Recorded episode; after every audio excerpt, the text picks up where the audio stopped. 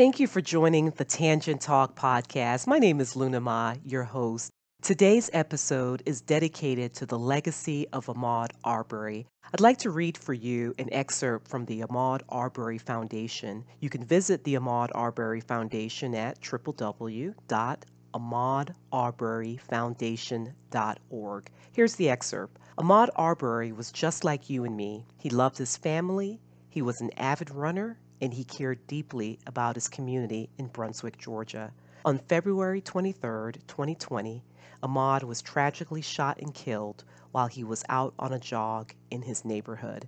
It continues to share that our work, the work of the Ahmaud Arbery Foundation, is to honor Ahmaud's legacy. We believe that black boys like Ahmaud often lack resources and access to mental wellness.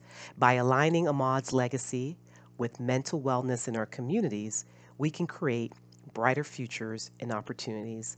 On today's episode, special guest Dr. Brian McGregor joins us. And because of the importance of this topic, we want to make sure that you have the time to enjoy it. So we have actually provided this particular episode in two parts. Each part is roughly about 30 minutes or so. We hope that you'll enjoy. We hope that you'll engage with us on our website and provide your feedback as well as share this episode. You know, nearly two years to the date that Ahmaud was murdered, his killers were sentenced to life in prison on January the 7th, 2022. This was nearly a week or two after we had recorded this episode. We here at the Tangent Talk podcast, we are still running for Ahmaud.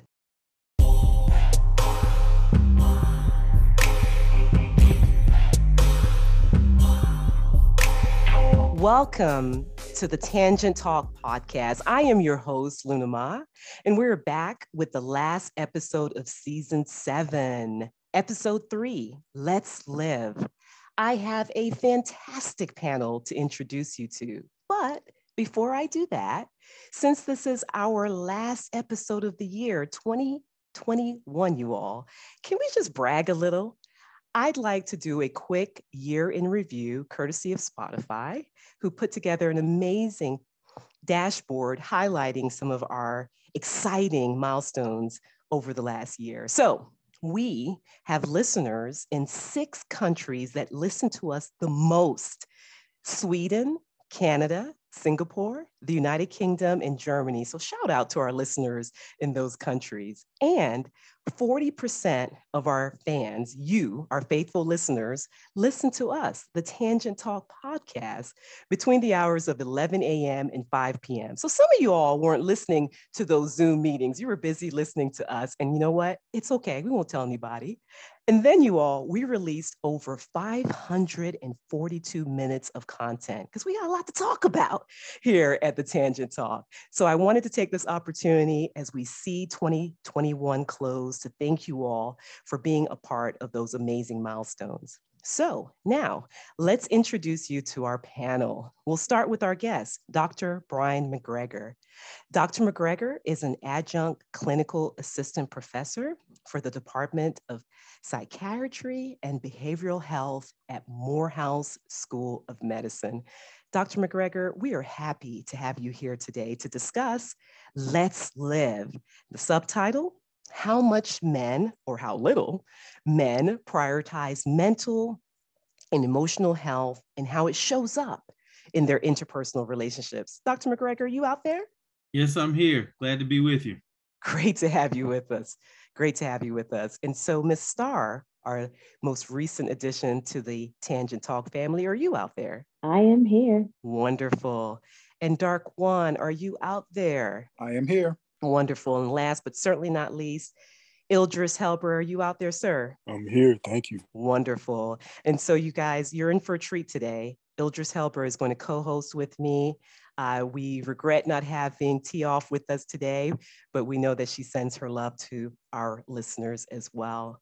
So, Helbra, you really are the one who, you know, talked to us about this topic. And we thought, why not? Let's go ahead and conclude season seven with Let's Live. So, talk to the audience, uh, Helbra. Why was this an important topic? I learned, uh, you know, through social media that November is actually men's mental health awareness month. And I just felt it was very wrong for me to be at the age I am and just now realizing that. And there have been some some hot trending topics on some social media platforms about the way men, uh, specifically black men, show up in their interpersonal relationships and how their, you know, awareness or lack of of their emotions and their mental health and their emotional well-being plays into that. And based on all of the topics that we cover here on the tangent talk i thought it was very vital for us to discuss this here couldn't agree with you more Ildris not just because you are our uh, you know my co-lead today but because it is a very important topic and to that end Ildris and you guys will hear me say Ildris or helbra his full full name is Ildris Helbra. But to that end, um, I wanted to invite Dr. McGregor on because, you know, Dr. McGregor, you, of course, were recently a part of an important panel. You were a part of the Shining a Light on Mental Wellness for Black Boys. That was a discussion uh, held on December 2nd of this year, 2021, and it was facilitated by the Ahmaud Arbery Foundation. Tell us a little bit about how you came to know even about this foundation and why it was important for you to sit as a panelist in that discussion.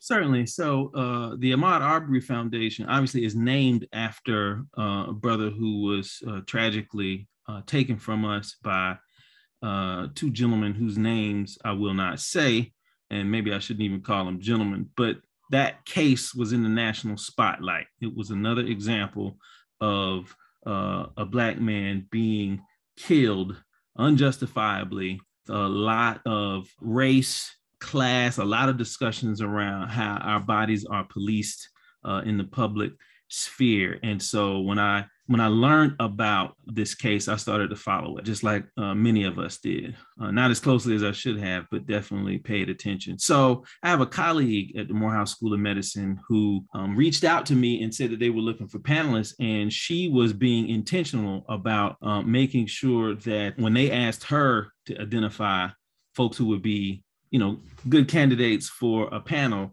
that she identified uh, men so she reached out to me and you know we had some conversations and i liked what they were what they were doing. Uh, had some knowledge uh, opportunities to learn about what their interests were in terms of supporting mental wellness among black boys moving forward beyond the trial. And so i said you know hey this is an excellent opportunity for me to contribute some of my knowledge and expertise not only to the panel but to the advisory board as well. So i'm looking forward to um, working with them starting at the beginning of the year. But I wanted to be on the panel to you know just help drive the conversation around mental wellness where what some of the uh, challenges are in terms of mental health help seeking uh, addressing stigma and some of the other things that we'll, we'll, probably get into today so that that that was that's a pretty good synopsis of why i wanted to uh, to join the panel. Thank you for that, Dr. McGregor. And, you know, I just want to tease out a little bit more um, before I, I punt to my co-host, Mr. Ildris.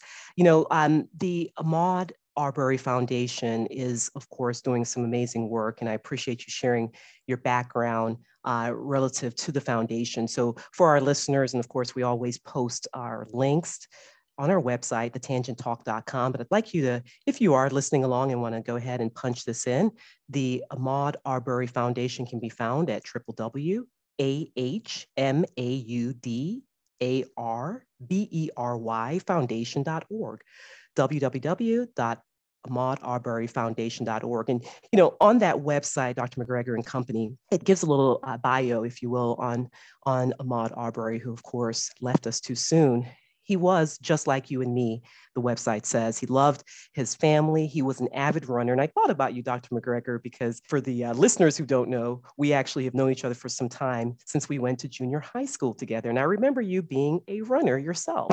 So he loved his family. He was an avid runner and he cared deeply about his community in Brunswick, Georgia. On February 23rd, 2020, Ahmaud was tragically shot and killed while he was out on a jog in his neighborhood. The website goes on to say our work to honor Ahmaud's legacy continues. We believe that Black boys like Ahmaud often lack resources and access to mental wellness.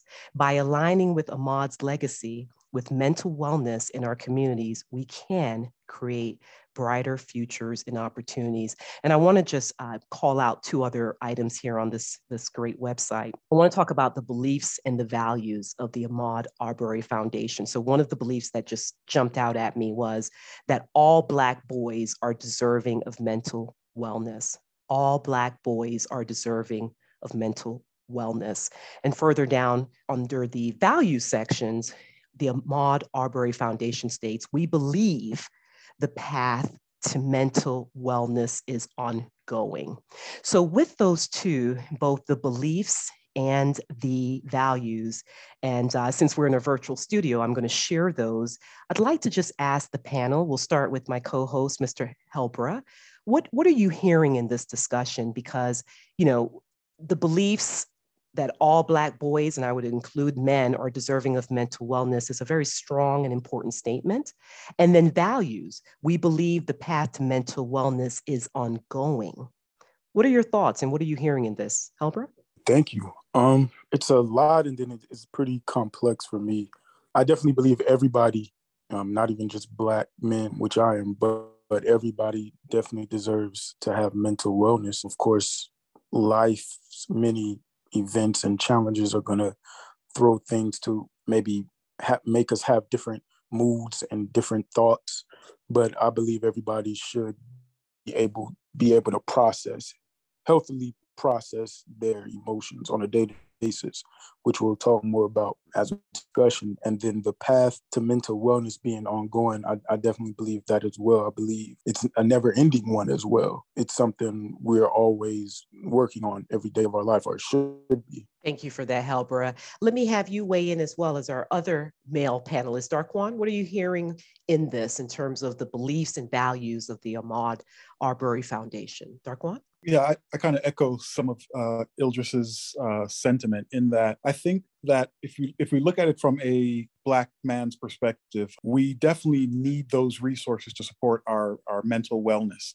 But I also think that if we're just looking at it, you know, from a wider lens, and we look at America, I think America, I think practically everyone in America needs mental wellness support because I think the country is in a state of trauma. That goes for black men, white men, and, and numerous men and women of other races here in this country that is so uh, traumatized by its history. And so many people think they are mentally well. However, they are, they, you know, if you look at it in terms of how that manifests in, in the world, clearly that we are a nation that needs mental wellness support and is not mentally healthy. I think that definitely is is something that we all need here in, in this country and and largely in numerous other countries worldwide. So there, there's a state of trauma based on the history, uh, particularly when we look at the impacts of colonialism worldwide. So I think it is an ongoing process. Thank you globally. for that, Darquan. Agreed. And, and, and I appreciate you punctuating that with globally. Let's go to Ms. Starr, and then I'd like uh, Dr. McGregor to wrap up with his thoughts on, again, the beliefs and values, those two in particular from the Ahmaud Arbery Foundation. Ms. Starr? Right. So, you know, for the beliefs, all Black boys are deserving of mental wellness. There is a particular need for Black boys to get the help that they need for mental wellness, um, especially in terms of, like they said, resources are not so readily available. Um, I'm not sure, you know, we can't talk about every home, but, you know, it's like how often is that conversation had, you know, with parents, with young Black boys about their mental wellness. It's a different life experience being a Black boy. It's something that you're, you're highly aware of and reminded every day. And people may, some people may treat you differently because of their perspective of Black boys. You know, so it's like you already start off with people seeing you a certain way, regardless of how you actually are, you know, because um, this sometimes it's just just a base of just seeing you, not really knowing you or even connecting with you in any any any real way. Um, and in terms of the values, you know, saying we believe the path to mental wellness is ongoing. Dealing with mental wellness is, is a day by day, you know, process. It's something that you have to deal with every day. And so for um, for them reaching out to Black boys and making sure that they have the resources they need, that they have the um, education they need to be able to live that life, you know, being aware of their um, mental health and, you know, finding ways to um, be more mentally healthy. Sounds like a great, great initiative. Um, and that's wonderful work that they're doing. Absolutely. Thanks for that, Ms. Starr. And so, hearing the discussion from the panelists, uh, Dr. McGregor, what, if anything, do you want to tease out, or what would you like to add to the discussion relative to the beliefs and values of the Ahmaud Arbery Foundation? Dr. McGregor. Yeah, I think there was some excellent um, observations that, that the panelists made. I think you know all, all those things are important. Um, several things stand out to, to, to me about this. So, so one, I think that it is important framing for an organization that seeks to address the mental wellness of Black boys to have beliefs and values on their website listed so that people can see them, so that it reminds folks on the outside and also staff, volunteers, people who are working internally within the organization.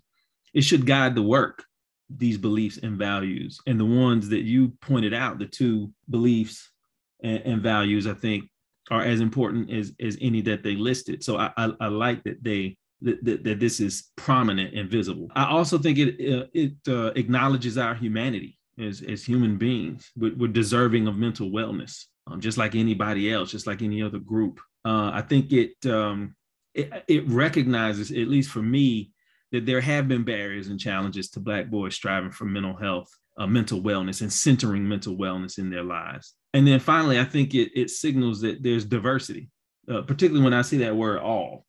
You know, so there's diversity among Black boys. You know, Black boys are not a monolith no more than any other group. So all Black boys are deserving of mental wellness, regardless of you know things like ethnicity uh, socioeconomic status geographical location urban rural all of those uh, different identifiers.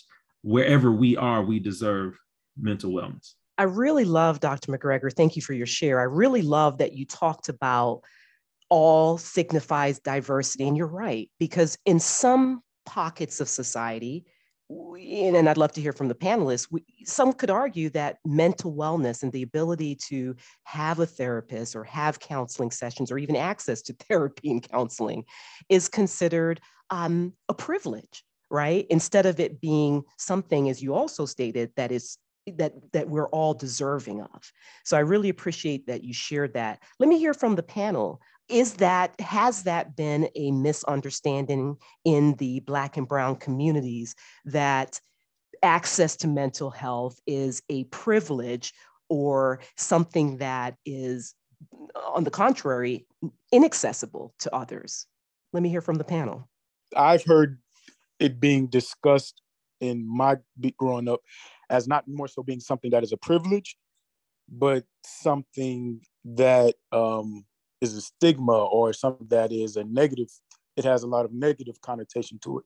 If you are somebody that is seeking professional help with your mental and emotional well-being. Absolutely. So you bring up a good point Helbra you're saying it's not so much it being considered a privilege it's almost considered as um, something that is a, will stigmatize that person. Oh you're you're getting therapy what's wrong with you?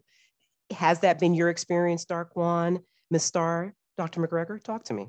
It's definitely not something that's that's viewed in a positive light generally. Uh, if you if you need a therapist, there's got to be something wrong with you, or if you you know if you're seeking out that sort of support, uh, people don't necessarily look at it like, oh well, they're doing something that is let's say positively or or generally even neutrally looked on as a, a resource that people should be calling on. Um, I'm not sure if that's that's uh, exclusive to our diaspora, though. I think in general, seeking me- uh, reinforcement for your mental health isn't necessarily looked at in a positive light overall. So uh, yeah, that is something I've experienced. As far as it being a a privilege, a privileged resource, I think that uh, people really don't necessarily think about it in that context. However, it's something that is kind of like people say, um, you know, these are uh, first world problems where you have to be in a certain generally speaking a certain state of being to to really prioritize those sort of things or, or at least that's kind of what it looks like. Like most of the people who prioritize their mental health uh, either are in a position where they absolutely need it or they have enough room to breathe where they can really think about that sort of thing. That's well said. Let's round out that discussion and then i'm going to go ahead and punt it to Helbra, the co-host for today, to step us through the rest of our discussion. Ms. Starr. Right. So I, I do think that mental health some in some cases can be considered like something of privilege. Um, it does cost money. Uh, I mean, of course, of course, there are some free services as well. I know that when I moved to LA, I felt like it was actually more of the cool thing. you know, I felt like most people had therapists. So it actually to me was like normalized um, in that kind of atmosphere. And in terms of it being dismissed and seen as a stigma, absolutely. I think a lot of times people say, "Well, I'm not crazy. I don't. I don't need that help. I'm not crazy." I think sometimes they think that that type of help and getting counseling is for rich people who have, you know, issues sometimes, or people who are just, you know, severely mentally ill.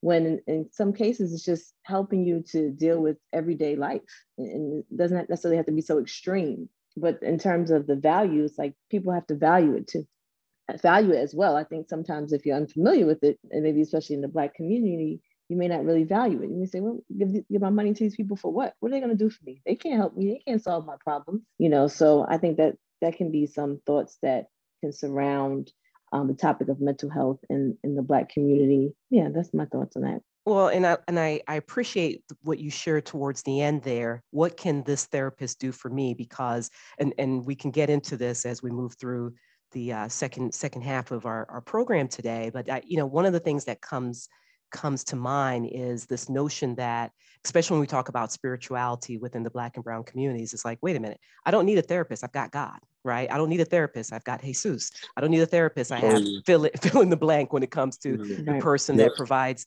spiritual insight. So, so Helbra, I want to go ahead and, and punt to you to uh, step us through, and I'll, I'll be here to, to anchor and uh, let's let's let's have a deeper dive in, into this discussion. And again we said we wanted to center this around how little or much men prioritize their mental emotional health and how that shows up in their interpersonal relationships. Now we know interpersonal is you know how it shows up on the on the uh, on the job site how it shows up um, in, in the community, how it shows up in romantic relationships. Naturally, here at the Tangent Talk, Dr. Brian McGregor, we love to talk about romantic relationships. We're talking about interpersonal relationships. So, Helbra, I'll go ahead and punt to you. Thank you, Luna Ma. I feel it's important for us to first start this conversation just by defining, in our own words, of course, what exactly is mental well being and emotional well being. So, I want to first have the ladies speak and then I have Darquan and then myself, and then Dr. McGregor, you being the expert, you anchor us. So let's start with you, Norma. What do you define mental emotional well-being as being? Oh, wow. You know, I haven't really allowed myself to be with it because it can be so broad. But I, I will say I'm going to only answer on the emotional side, and, and, and that's for a reason. So I've been dealing with my own emotional health right? Just in a moment of vulnerability here over the last 18 months. And mm-hmm. what I've gotten present to Helbra and team is that I need to be as authentic with myself as possible. So instead of approaching my emotional health from a perspective of, well, what would people want to see? You know, people know me as uh, upbeat and, and jovial but I was going through a lot over the last 18 months, like many of us were, right? So I was dealing with a matter of the heart, a breakup, and it was hard. It was very hard. And I found myself trying to be on, like, I'm happy, I'm great.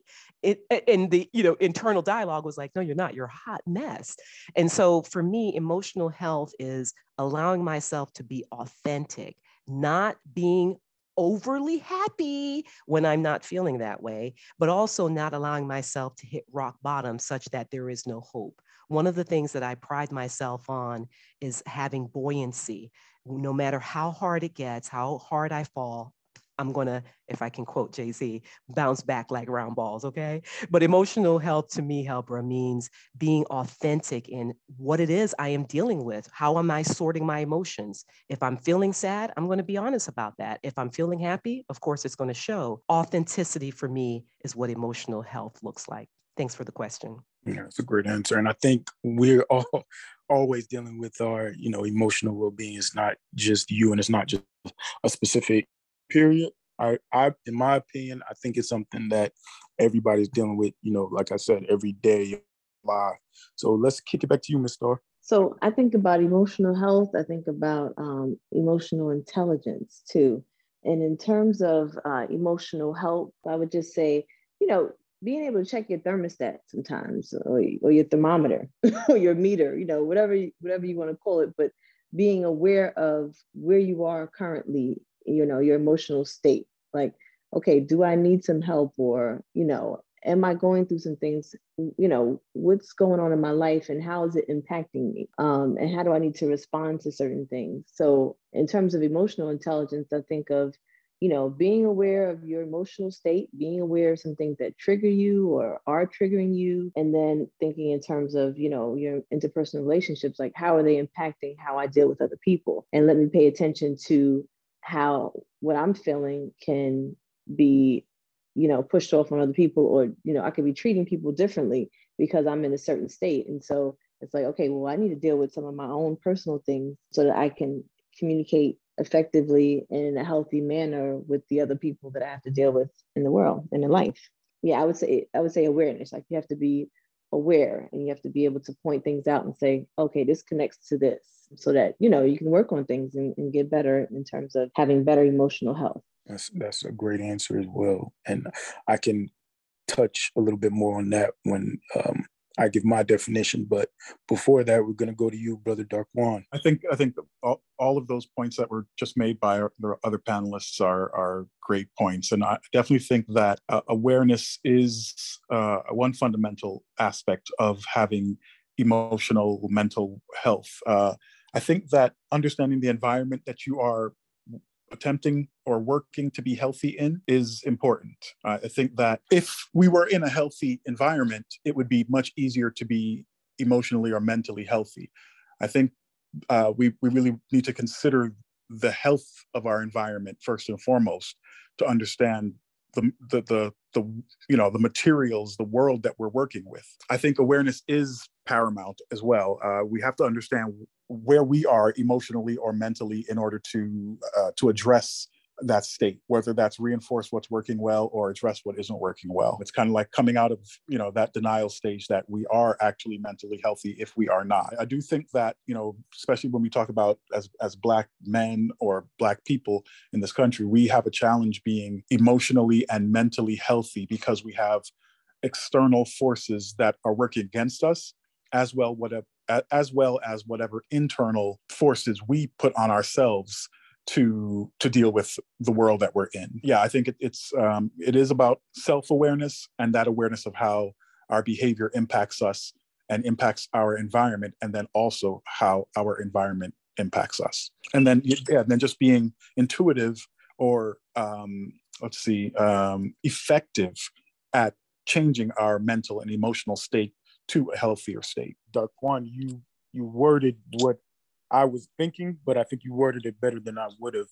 And I was going to start with, you know, my definition just based on the vocabulary. You know, mental and emotional wellness and well-being and intelligence. For me, it's all one and the same.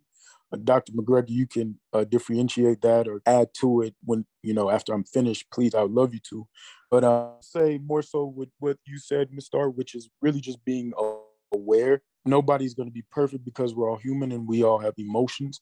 We all have different things that affect our emotions, but just simply being aware of what is going on in your space, um, how it's affecting you, and how how you're feeling is affecting you know your interaction with the world around you. For an example, you know I could uh, be about to I could be an NFL player about to play in the Super Bowl, and I think it would be much healthier to say, you know, this is my first Super Bowl.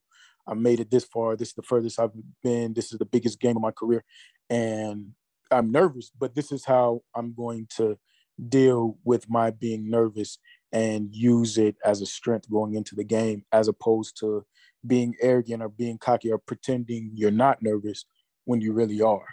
So it kind of goes back to what you said, Luna, and that's you know complete being completely authentic about what it is you're really feeling and what's really in your space. So with that being said, Dr. McGregor, I'll let you give your take on this. Thanks. No, I don't. Y'all got it. Y'all, y'all don't need me. This was excellent. Y'all said everything.